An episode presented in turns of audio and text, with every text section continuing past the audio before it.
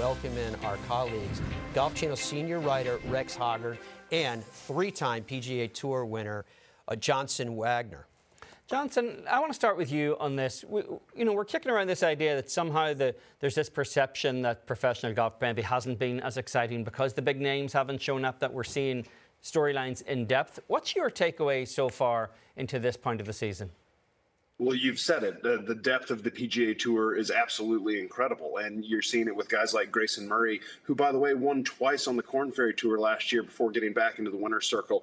Guys can play well any given week. I'm down in Mexico getting ready for the Mexico Open. And this is a week where it's not going to be a superstar most likely take home the trophy. I think we've got Tony Finau and a couple uh, European guys that are the, that are the big names. But I look at a guy like Vincent Norrman this week, uh, one-time winner on the PGA Tour, won the Barbasol Championship, and and I, I think it's going to be someone like that that wins. And let's not forget Viktor Hovland's first victory on the PGA Tour was the Puerto Rico Open a few years back, and now he's winning uh, a big time BMW championship, winning the whole FedEx Cup. So these guys become superstars because they cut their teeth at smaller events. Rex, do you agree with that? Is this a case of watching players as they are on the ascent, or is something missing without having one of the stars assert themselves?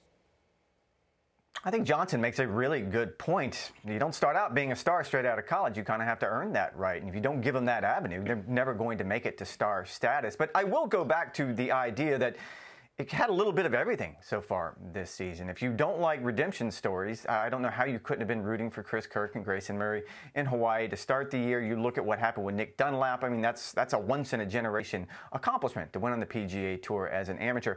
All of these stories, hashtag content, are really really good if you're a golf fan. But the other side of this is what the tour is trying the, the product they're trying to provide, which is the stars come out and they shine the brightest when you give them this opportunity. Just one player inside the top 10 have won on the PGA Tour this year. That was Wyndham Clark at Pebble Beach. He was 10th in the world when he won that week. I don't know if that's the model the tour was looking for when they came up with this signature event model.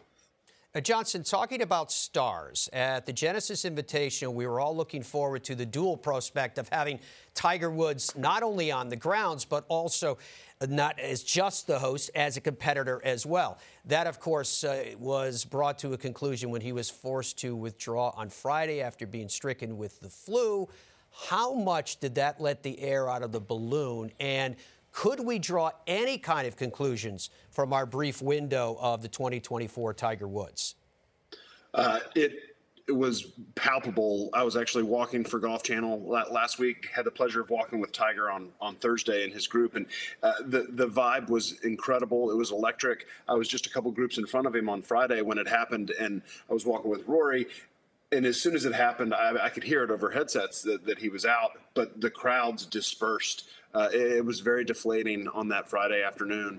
What I will say, Saturday and Sunday, I thought would, would have a lot less galleries. Saturday and Sunday, even without Tiger and Spieth, was electric at Riviera. It, it, the, the event obviously would have been much better with Tiger there, but it was still amazing with all the stars we had planned. Rex, moving on to this week and really playing off of this idea of last week was kind of all the stars supposed to come out in Hollywood and didn't really perform in the way we've expected. Now, this week, as Johnson mentioned, Tony Finau is sort of the brand name in the field this week in Mexico. Is this a harbinger of a tournament that kind of could be endangered if the PGA Tour does focus on this idea of, of signature events and building a tour around just the, the biggest stars in the game, that somehow there will cease to be a place for things like the Mexico Open or some of the events that are now in the fall series? It's certainly going to be a litmus test of what the future is probably going to look like on the PGA Tour, simply because you're right. You're going to have this ebb and flow based on the new schedule. You're going to have those events between the signature events where players will be vying to try to get into those signature events, which provide plenty of storylines for you and I. However, I'm not quite sure it's going to resonate with the fans. That's still to be determined. And if it doesn't, then you have to ask where these events like the Mexico Open and the Cognizant Classic in two weeks, where are they going to end up? What's going to be their draw? I'll go back to PGA National last year. It was a fantastic finish. And if you continue to have sort of those micro storylines in between the signature events, I think there is a place for the game for them in the game on the PGA Tour, but that remains to be seen. It, Rex, I've got to come in here. I, I, I, I agree with you but these events are incredibly important. The, the communities that, that, that are involved are, are big, and, and I just think that there's going to be a place. Uh, you look, I look at a guy like Robbie Shelton this week. Uh, these guys haven't played. He did play at the Phoenix Open a couple weeks ago, but a lot of players in this field haven't touched the ground for three weeks, being on uh, Pebble Beach. WM Phoenix Open and Riviera, you have guys like Harrison Endycott who got his card back through Q School. These are important for these guys to move into that next stratosphere. What it's going to look like going forward, I personally have some ideas, but there is there has to be events like this, the Corn Ferry Tour, to create the next stars and to feed up to whatever the upper echelon is going to look like going forward. Johnson, is that something that's been lost here? This we talk a lot about what the players want, specifically what the top players want, but a lot of sponsors have a very localized agenda or separate agendas from tournament to tournament. And the rank and file obviously want to keep jobs. Are those concerns that seem to have been erased here of what the sponsors want to get out of a week or what the rank and file tour members want to get out of a week or need to get? Well, I think for sponsors specifically, I know the RSM Classic, not a great date, last event of the fall. I think they love that tournament. They bring in all their clients, the hospitality, uh, the the fact that they have pro-ams all week where these customers can play with the best golfers in the world. I think it just depends on what the sponsor is looking to get out of it. But I think a lot of them like the PGA Tour for what they are. And I mean, look at the Champions Tour. They that that that tour is around because of how good the professionals are at dealing with uh, pro am guests and, and, stuff like that. So I think. Uh, I think it's a big ask for these sponsors right now to be forking over the kind of dollars they are for signature events, there's a lot of uh, great stuff the PGA Tour does that doesn't just revolve around the stars. Yeah, it also goes to speak to the charitable aspect of what's going on because that is still incredibly important to many of the sponsors. And I bring that up in particular because you mentioned RSM and how unique that event is for them. Yes, a major sporting event is important that surrounds it, but it's only one of the elements that makes that week so special to that Uh, sponsoring entity in the RSM Classic. Now, Johnson, I want to hold you for one second because I want to talk to you about world number one Scottie Scheffler. He obviously continues to amaze with his ball striking prowess, but his putting really continues to cause many times more questions than answers, at least by a relative comparison. What are you seeing? Well, I was with him Thursday after I left Tiger's group. I went to Scottie's group and I caught him on the 11th hole. And he was on the front of the green, par five at Riviera, just in the front fringe, back pin, hits a beautiful lag putt to four feet, misses it and, and it's so shocking. I, I, saw him get very frustrated. Walked over to the 12th tee while his other playing partners were uh, were still putting out. He was muttering to himself, and then he took his ball and just chucked it into the hillside up into somebody's backyard. And and I saw it again on Saturday and Sunday. Some putter tosses at the bag, flips up in the air when he misses it. So it's it's starting to wear him down. Now the West Coast does that to most players. I remember back in 2008, I actually switched to a belly putter on the West Coast. So the West Coast can can really bring you down putting on Poa annua greens. I think once we see Scottie Scheffler in Florida putting on some friendlier surfaces, uh, that's where I'm going to be really noticing if the frustration continues to mount. Rex, speaking of guys who've struggled with putting under scrutiny before, Jordan Spieth had an interesting week in LA. He was disqualified for signing an incorrect scorecard. Now, Matt and I argued this on the show yesterday, and Matt was determined to be wrong on this issue. Matt thinks the rule needs to be changed. Where are you on this? Is this rule good enough that these guys should attest their score, or is it a clerical error that's kind of outdated in the modern game? I think it's a safe assumption just to say that anyone that argues with you, Eamon, is wrong. Isn't that just the way it's going to work out? I'm glad you've recognized that fact finally. That's right. It took me a long time to get there. I, I, don't think you're going to like my opinion on this either. We, Lav and I talked about it. Ryan Lavner and I talked about it on the podcast. I think on the PGA Tour in 2024, when you have cameras on pretty much every single player in the field, you have ShotLink, you have walking scores, I think it's a clerical error. I, think maybe there should be some sort of penalty if Jordan Spieth walks out by was signing a wrong scorecard. Maybe you add a stroke or two, but a DQ just seems so draconian. It seems like we're at a point in time right now. Everyone knew what he had shot. He clearly was not trying to circumvent the scoring process at all. I think it's time. This is one of those rules, and look, I'll give the R&A and the USGA a monsoon of credit on this one that they have tried over the years and done a very good job of updating the rules. I'd love to see this one updated. Yeah, Rex, I, am gonna I'm gonna agree with part of that. I do see that side of the story, but it's it's one of those things like my son plays junior golf now and and they make him keep score on a telephone. I, I think it's ridiculous. There's something about writing your score down. Now i have some background information here. Apparently tom kim who was keeping his score hadn't written a single score down on the card. Um, and so He's in the scoring tent. Jordan Spieth was sick as a dog that day, had the chills, had a fever. He comes in after making double bogey pretty sloppily on the last hole, rips off his tear strip. It's right on his tear strip. And, and Tom's writing the score down. Jordan just signs it, walks out said to the guy who's the scoring official said, "Are we good?" Scoring official said, "Yes." Like I, I, don't think Jordan should have.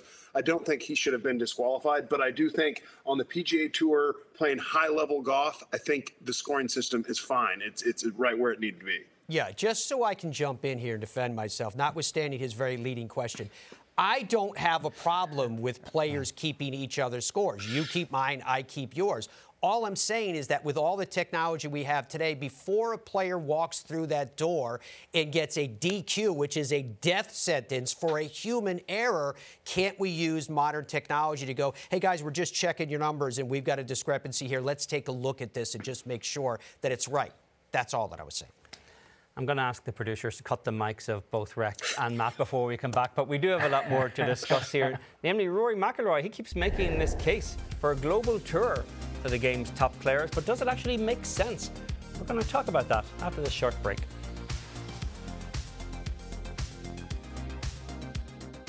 Hey, Fidelity. What's it cost to invest with the Fidelity app? Start with as little as $1 with no account fees or trade commissions on U.S. stocks and ETFs. Hmm, that's music to my ears. I can only talk.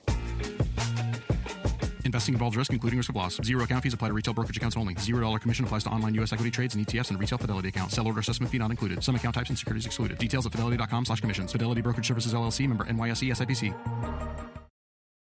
Do you want a beautiful lawn? Enter TruGreen, the easiest way to get a great lawn. Just water and mow, and they'll do the rest. Weed control, fertilization, aeration, and more. TruGreen is the official lawn care treatment provider of the PGA Tour, and they have a verified best price, which guarantees you the lowest price with no compromise on quality. You do you. Let TruGreen do your lawn care. Visit trugreen.com, T R U G R E E N.com to get the best lawn at the best price with the best people. Guaranteed.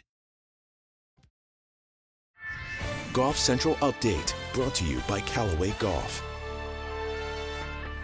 We're back on golf today. Rory McIlroy resigned his position as a player director on the Tour's policy board late last year, but the world number two continues to be a strong voice even if he no longer has an actual vote. On Saturday at Riviera, he repeated his thoughts on a path forward to unify the game. You've talked about golf needing to be a global game. Some other guys have brought it up. Have you given much thought to what that might look like? Um,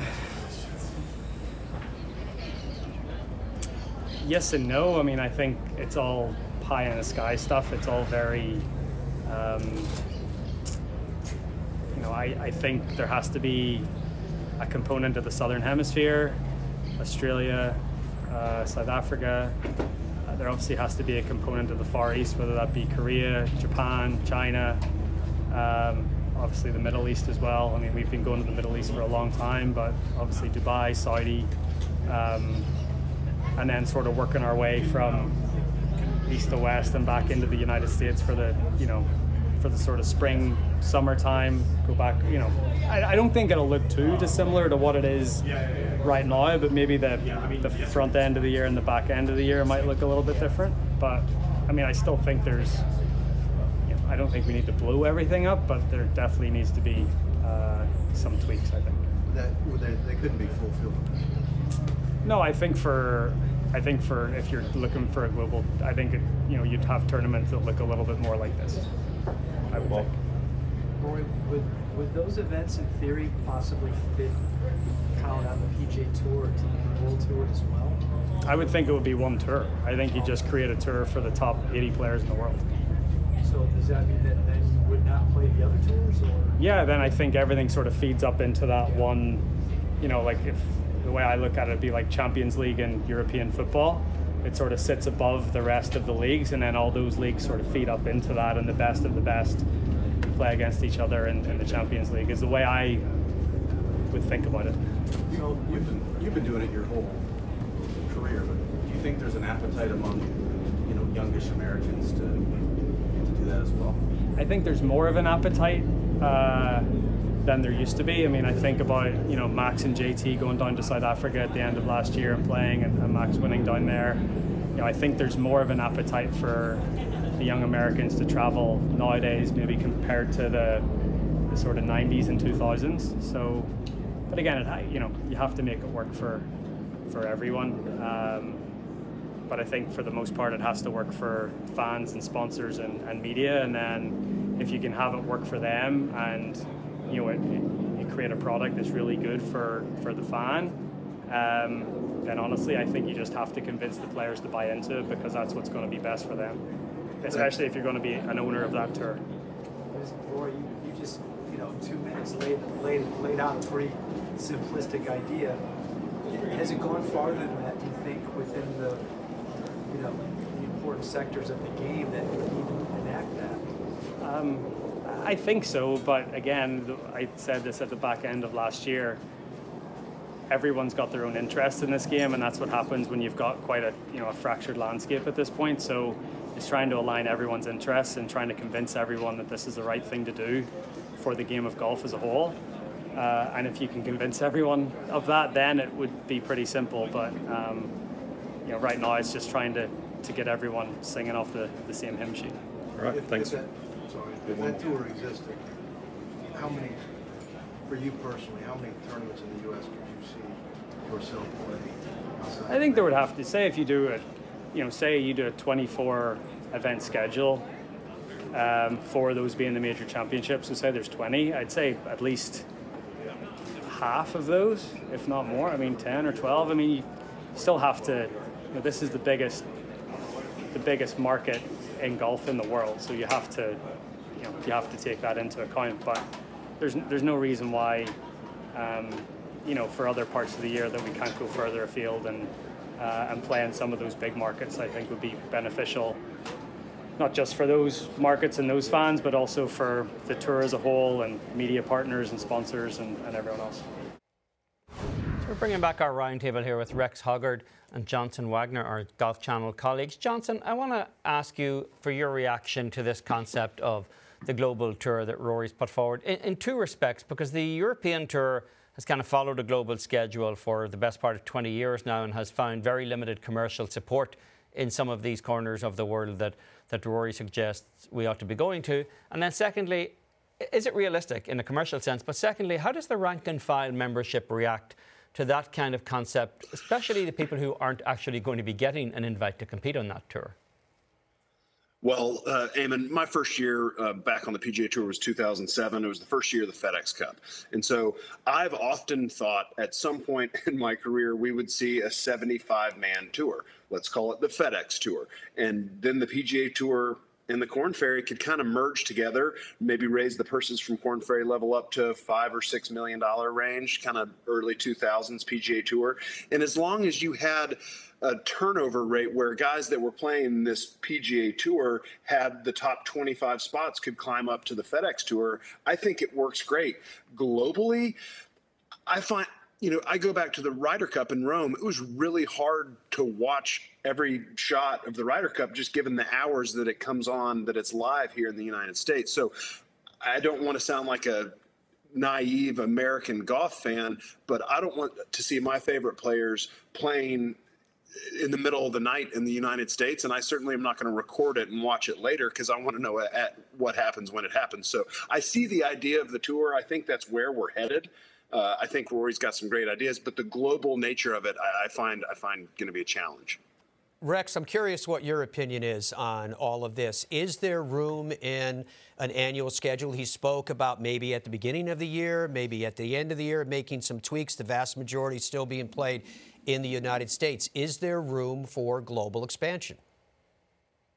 I think it's inevitable, and we can sit here and talk about if it's realistic or not. And I wouldn't have to be the one that walked the tightrope and had to sell this to both sides, as Rory pointed out in that sound. That because we have the fractured landscape we have right now, you have players, administrators, tour officials on both sides who are very entrenched in what they're doing. So it's not going to be an easy sell. But I'll just go back to the last three weeks in professional golf and make the argument that outside of a handful of players who are clearly getting paid, it hasn't been good for anyone. It hasn't been good for the corporate partners or the fans or the media partners or anyone else when you have this fractured landscape. And what Rory is talking about is some version of unification. And I understand completely where Johnson is coming from with the idea that if this does happen in its 2024 events, whatever the case may be that Rory sort of alluded to, what happens to those other events? There's a lot of really good events the Mexico Open, the RSM Classic, all the events we could go through what happens to them? And I still think there's room in that landscape for those events. The way Rory describes this, and Eamon can probably outline this better than I can, but you sort of look at the pyramid that you have in European soccer, football. And it kind of goes aspirational. And you start at the bottom of the pyramid and you want to work your way up. If they can come up with some sort of system, and as Rory pointed out, you have to sell it to everyone involved, but I think it's inevitable. I mean, Rex, we've basically had that sort of setup anyway the last bunch of years. There's always been a signature series level of events, and then the, the bottom tier. I think now what Rory wants to do is just make it known that it's actually that way. We have a separate tour for the best players in the world. And like I said earlier, there just has to be turnover. I mean, look at a, a year like Justin Thomas had last year. Maybe Justin Thomas has to fall back down uh, to a, a, a smaller tour, bringing value to, to some of the smaller events.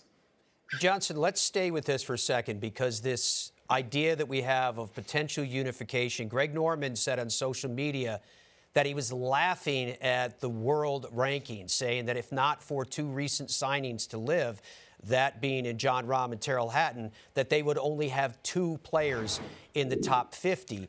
When is it time to stop laughing at these world rankings? Uh, look, these guys that went over to play LIV, they knew there was no world ranking points, and they unless they were just sold a, a bill of goods by Norman, which I think they were. Uh, they they had this was the risk you know, you, your tour doesn't qualify for points. There's a lot of reasons why they didn't get points. I think the official World Golf Ranking Board gave them a lot of opportunities to make some minor changes, and then they would have had it, but they were stubborn. They didn't, and it's just the way it is. These guys are going to continue to drop outside, and you see them going to play in tournaments in Asia. If you don't play well in the majors, you're going to fall outside that top 50. It's just the reality of the situation they're in, and it's time for them to stop complaining about it because it's it's it's. I'm over it. I'm over this. Rex, on, on this subject, it's funny that Norman puts this out just a couple of weeks after Carlos Ortiz essentially admitted that he'd been lied to. He said on the Gravy and the Sleeves podcast that they were told they would get world ranking points, which are not within the gift of Greg Norman to grant them. Is is this just the endless sort of PR battle where they, they seek to undermine whatever institutions in the game won't actually give them what they want at any point in time?